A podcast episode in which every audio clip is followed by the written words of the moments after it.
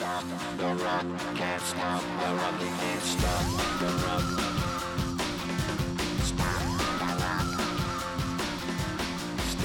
Hello, everyone, and welcome to Toronto Rock Total Access. I am Mike Hancock. Thanks for joining us again this week. Big guest on the show this week, the owner, president, and general manager of the Toronto Rock, Jamie Dawick, will be stopping by. We're excited about that, of course. And we're also excited about this Saturday's game against the Buffalo Bandits. The Toronto Rock will be taking on their longtime rivals on Saturday night at 5 o'clock. Note that special start time, and that is, of course, due to TSN's broadcast schedule, as the game was not originally scheduled to be the NLL's game of the week, but it does happen to be so this week now. TSN 5 at 5, Saturday night, the Toronto Rock and the Buffalo Bandits. Unfortunately, we're going to be going one more game without fans. Ontario provincial restrictions limiting fan capacity in venues such as First Ontario and Scotiabank Arena and in Ottawa, same thing, um, to 50% or 500, whichever is less. So, still dealing with some restrictions here in Ontario, obviously, but by the time the March 5th game rolls around, if everything continues to go according to the government's announced timeline, the Rock will be able to have 8,500 fans at First Ontario Center in Hamilton when they take on the New York Riptide again on Saturday, March the 5th. So, no fans in the building, but of course, we will be able to feel you long distance here by watching on TSN 5 at 5. Let's jump right into the podcast this week and welcome our guest, as mentioned, owner, president, and general manager of the Toronto Rock, Jamie Dawick.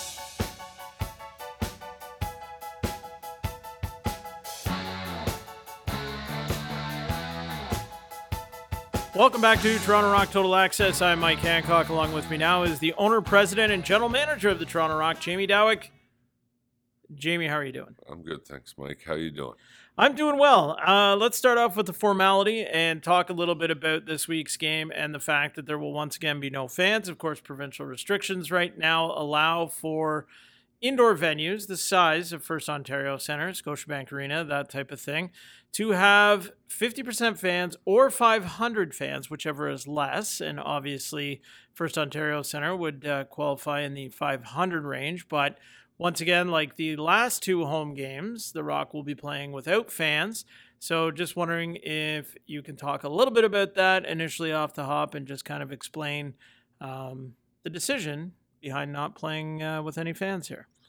Yeah, well, I mean, you know, the, the the reality of it is, is as as much as we want to get our fans back in the building and all that, that working with the number of 500 just you know it, it makes it very challenging. And we didn't want to get into a position where we were saying that you could go and you couldn't go and this and that and and um, you know fortunately they once again changed the, the, the game to the game of the week on TSN so it will be on TV but it looks like this is our last game that's what we're anticipating and, and you know we're we're can't wait to get back in front of our fans at the beginning of March when it looks like we'll be able to have at least 50% capacity in the building. So um, it, it was just a decision to keep going one more time like this. Like I said, we'd love to have everyone back. We didn't want to get into the in, into the business of trying to decide, you know, with it being such a low number, who who could get tickets and who could get in there, and and s- further furthermore. So. Absolutely, yeah. And there's a lot of under, underlying other obligations that go along with running a game with people in the building and whatnot too. That uh, also, uh, I'm sure, contributed to that decision. So let's quickly shift gears to last last week's game in Philadelphia, where you did have the opportunity to play in front of fans. What was that like for you, for the team, for the coaching staff, everything? Just being in that building and feeling that buzz again after, you know, not playing without fans here recently for games in Toronto. Yeah, it was great. I mean, they had a they had a good crowd in there. Um, I I was I was impressed with the crowd that they had in there, and it was uh, you know Philly loud, and you know that's a great building to play in. It's a big building. Um, when you walk in there and look around, and and they have a great tradition, and and their fans are great, and and they had good support that night. So it was great to see. Um, you know, didn't seem like business as usual kind of there in Philly, which is which is encouraging. So I was happy for them. It was a great environment. Now, of course, everybody's probably buzzing a little bit more, bopping around with fans in the building, a little bit of a you know regular vibe. But then, you know, this game didn't start great for the Toronto Rock on Saturday night. Uh, how were you feeling? seven, seven and a half minutes into this first quarter. Yeah, I mean, it, on, on really, it's it's kind of been a theme this year, unfortunately. And you know, we have battled back in a bunch of these games, and it's it's just challenging, and and it's not the way we wanted to start, and and you know, when you go back and watch the game again, I mean, it, it's it's it's real easy to blame the goalie, but you know, when you look at those goals that we give up, you know, you gotta. Sometimes you're asking yourself, well, who's going to save that? Like, no one's going to save that. So it's a combination of everything. We've just got to start games better because when you put yourselves in a hole, um, you know, it's, t- it's tough to battle back from those. So it was good to see. Um, luckily, we didn't have to wait too long to battle back from it. Um, I think Slade and maybe Tommy got, got a couple quickly back there after we fell down 4 1. So got us right back in the game. But um, yeah, it's, uh, no seven minute mark first quarter. Wasn't thrilled.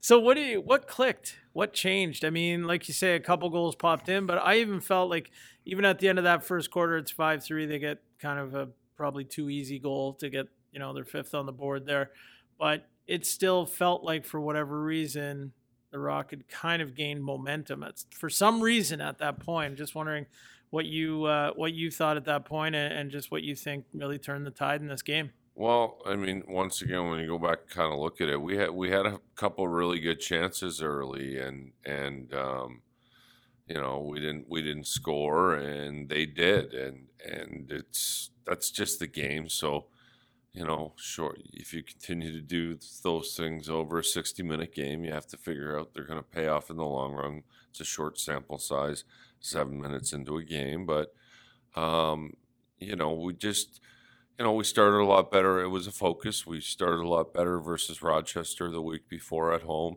Felt like we were ready to go right off the hop, and and, and you know, it, it wasn't that the guys weren't ready to go on Saturday night because they were, but it was just once again we found ourselves, you know, down four one, and when you know, not that you're have four one seven minutes into a game out of a game, but what what you then are is in the danger of, you know, if you let the next three or four in in the next five to ten minutes, you you might be out of a game.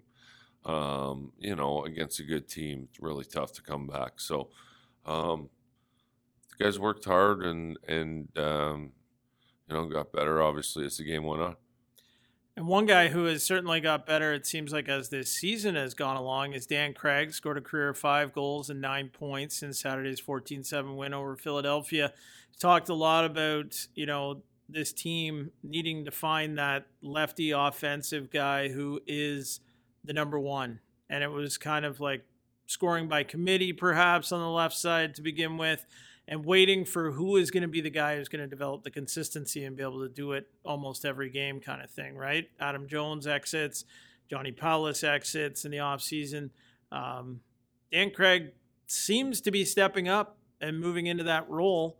Maybe just talk about what you've seen from him since the start of the season to where he was last Saturday night in Philly, where he was just on fire. Yeah, I mean, has been great for us really from day one. I mean, um, you know, he, he's the most experienced guy on our left hand side. He, he he works hard. He does he does a lot more than you know put the ball in the net and get assists. He's a he's a huge repeat possession guy, loose ball guy on the offensive end for us, and and he just he works real hard. So it's it's nice to see him get rewarded for that.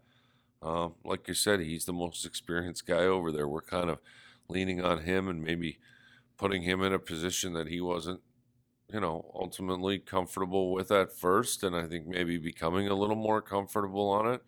But he's super talented, great teammate, works hard.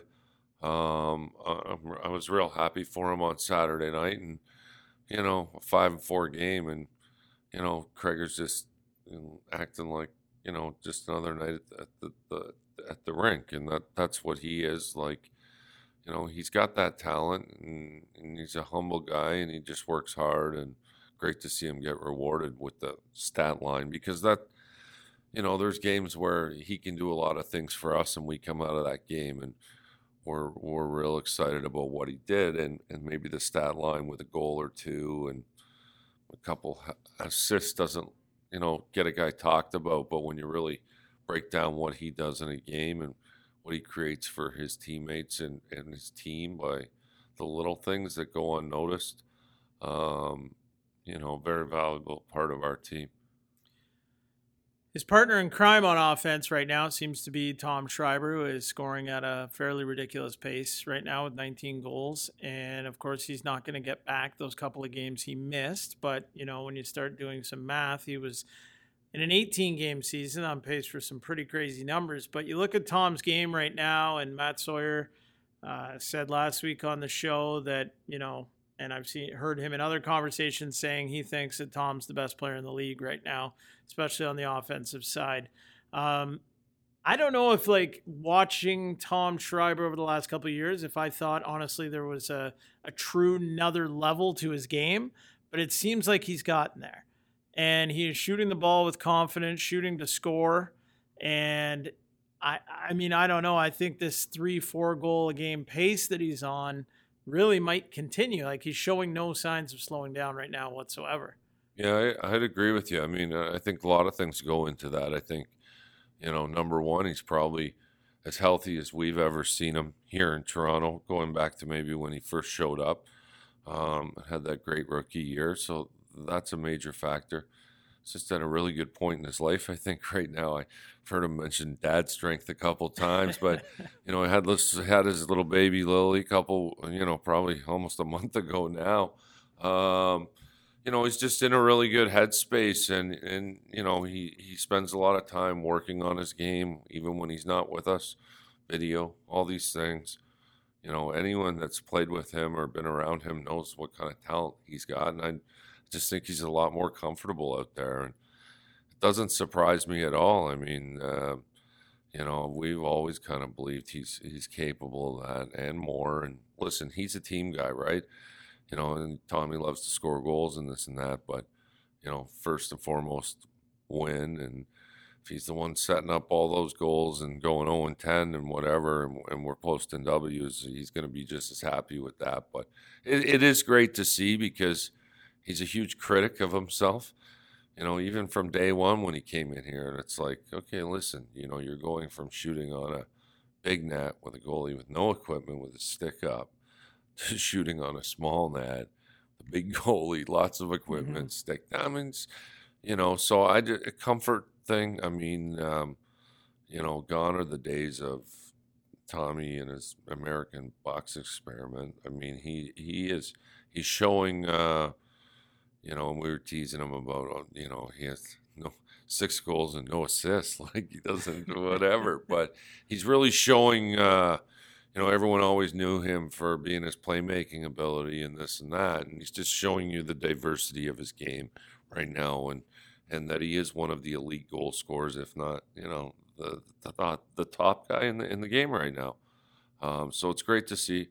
I'm really happy for him, and and you know, like Dan, anyone that watches our games, he's another guy that, you know, everyone talks about scoring goals and whatever, but he works so hard, man, and and offensively and loose balls, and he just doesn't quit on anything, and and that makes him even more valuable.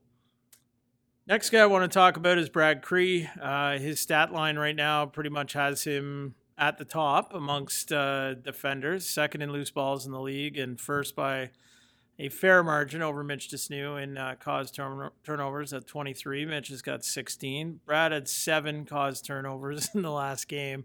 And uh, is this the year he is finally going to get some legitimate consideration for Defender of the Year?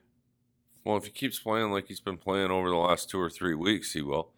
Um, you know, and and those of us around him that have been around him for a long time, you know, it's what we kind of expect, and and uh, you know, I'm sure Brad will tell you the same. I, I thought Brad just kind of got off to an okay start. Like, not he wasn't bad or whatever, but he just wasn't being his dominant self that we've become accustomed to and and expect out of him now. On a, you know, it's like once they show you something that they're capable of doing something, you expect it every night.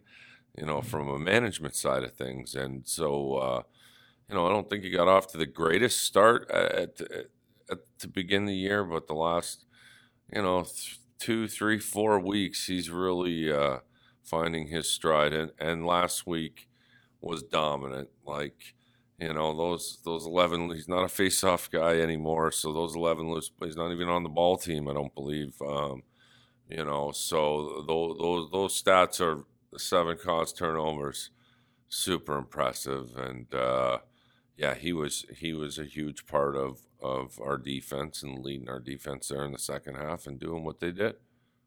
And I should qualify my uh, second in loose ball stat. That's second amongst non-face-off guys. Right. Technically, he's in third with Trevor Baptiste, uh, well out in front of everybody.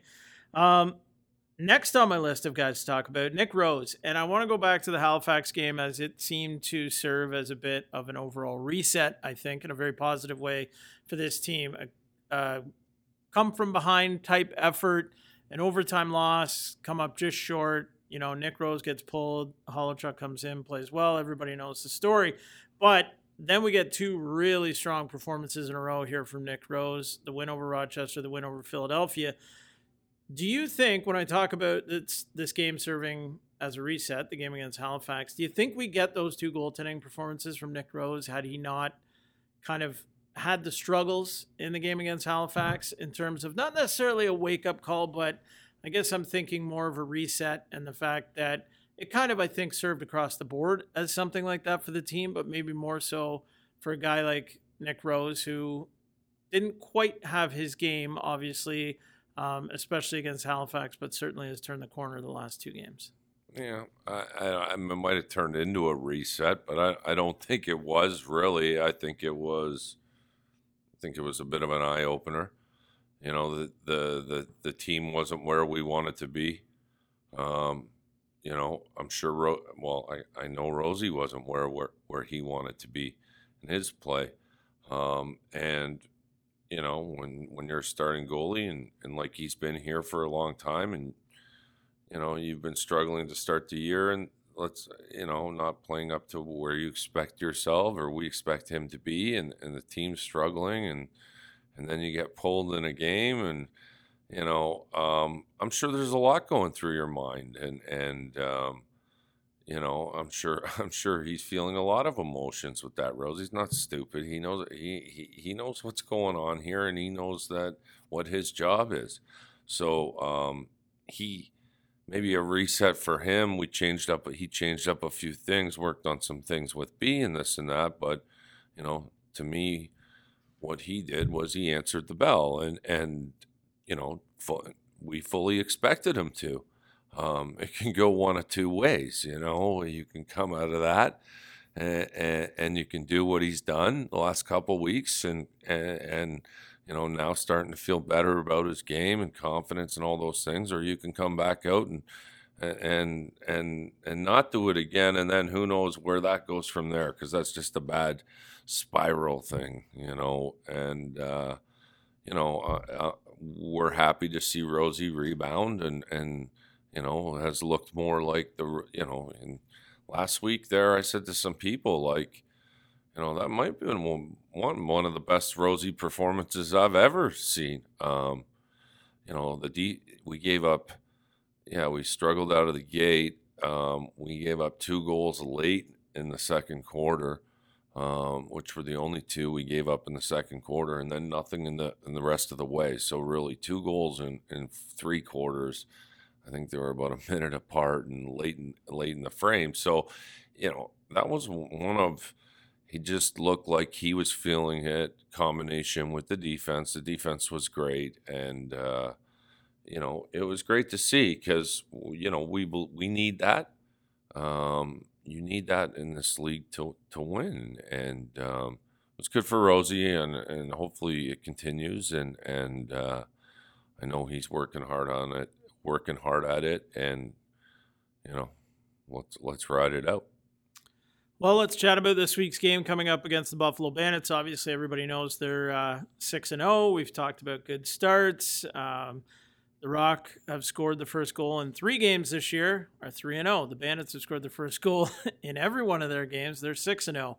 Um, I don't know if the emphasis here is just on a good start or what the emphasis is necessarily on uh, coming into this game against Buffalo, but obviously a massive game that not necessarily a must win for the Rock, but you know, down one nothing already in the season series. This is a very important game for this team this week. Yeah, especially if we want to be having our say in, in who comes out on top in this division. It, it's an important game from that standpoint.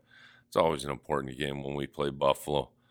You know, a lot of respect for, for their organization, but we don't like them and they don't like us, and, and they're our biggest rivalry. And you know, it's all about beating the bandits. So, you know, our focus is on our on us right now. Um, we can't control what they're doing outside of when they play us, and, and they've beaten us already and beat us pretty handily down in Buffalo. So um, it's time for us to continue kind of on, on the path we're on, we believe we're on.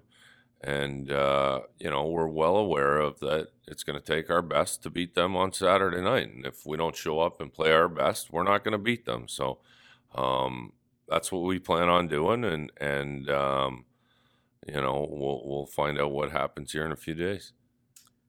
Did you dabble in any cheesesteaks on the weekend in Philadelphia? I did a little bit.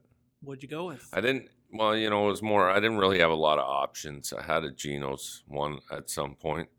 I'm actually more probably a Pat's guy than a Geno's, but just based on we didn't get downtown Philly to, you know, where they are across the street from each other. So, um, good trip to Philly. It was great.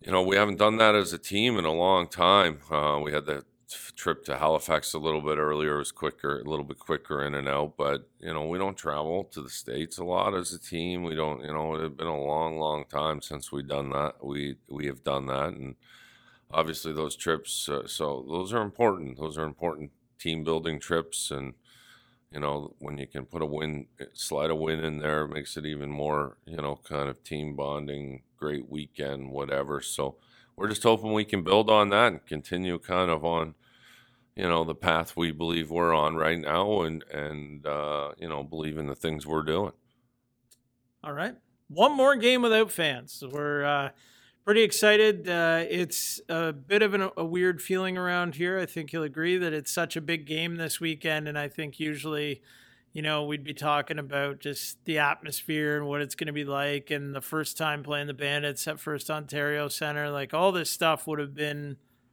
yep. amazing, you know. And that's where I think we look back to that game against Philadelphia too, uh, or sorry, against Halifax, and think, you know, with the way that game was going and some of those individual performances in the game, the comeback, you know, Zach Mann scoring four goals, all those things, it would have been like, you know, maybe we would have got that push from the fans to come out on the right side of that game. Maybe that was the the small difference that could have happened in that game. And now it's like you're coming up against Buffalo, and uh, without the fans, it's going to be uh, it'll be interesting.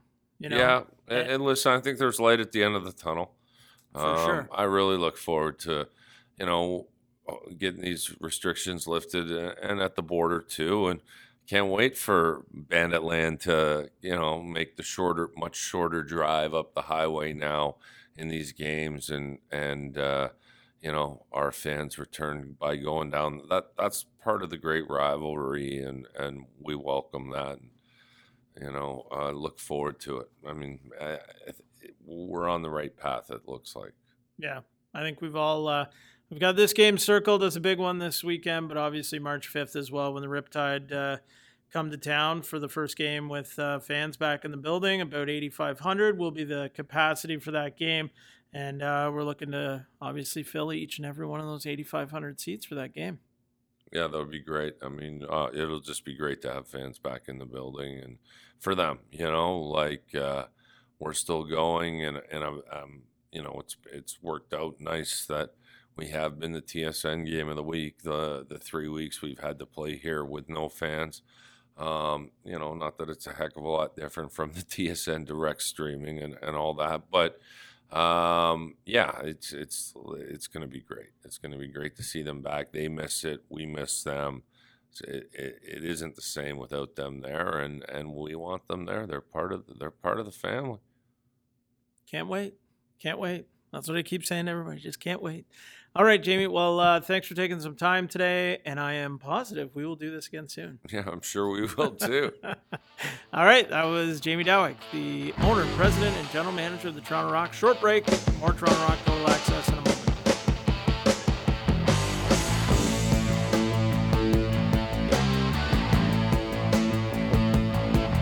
Back to wrap up Toronto Rock Total Access. Thank you to Jamie Dawick for stopping by on this week's show. And we do have to remind you that tickets are on sale for the final four regular season home games. That is March the 5th, March 26th, April 2nd, and April 16th. Tickets are on sale now for all of those games. All right. So the only game right now that will have any limitations on it after this weekend will be the March 5th game at 50% capacity, which, again, like I said uh, off the top of the show here, 8,500 people is what we'll be able to put into First Ontario Center per the current provincial guidelines and restrictions. So you can go to torontorock.com, ticketmaster.ca, however you would like, and purchase those tickets.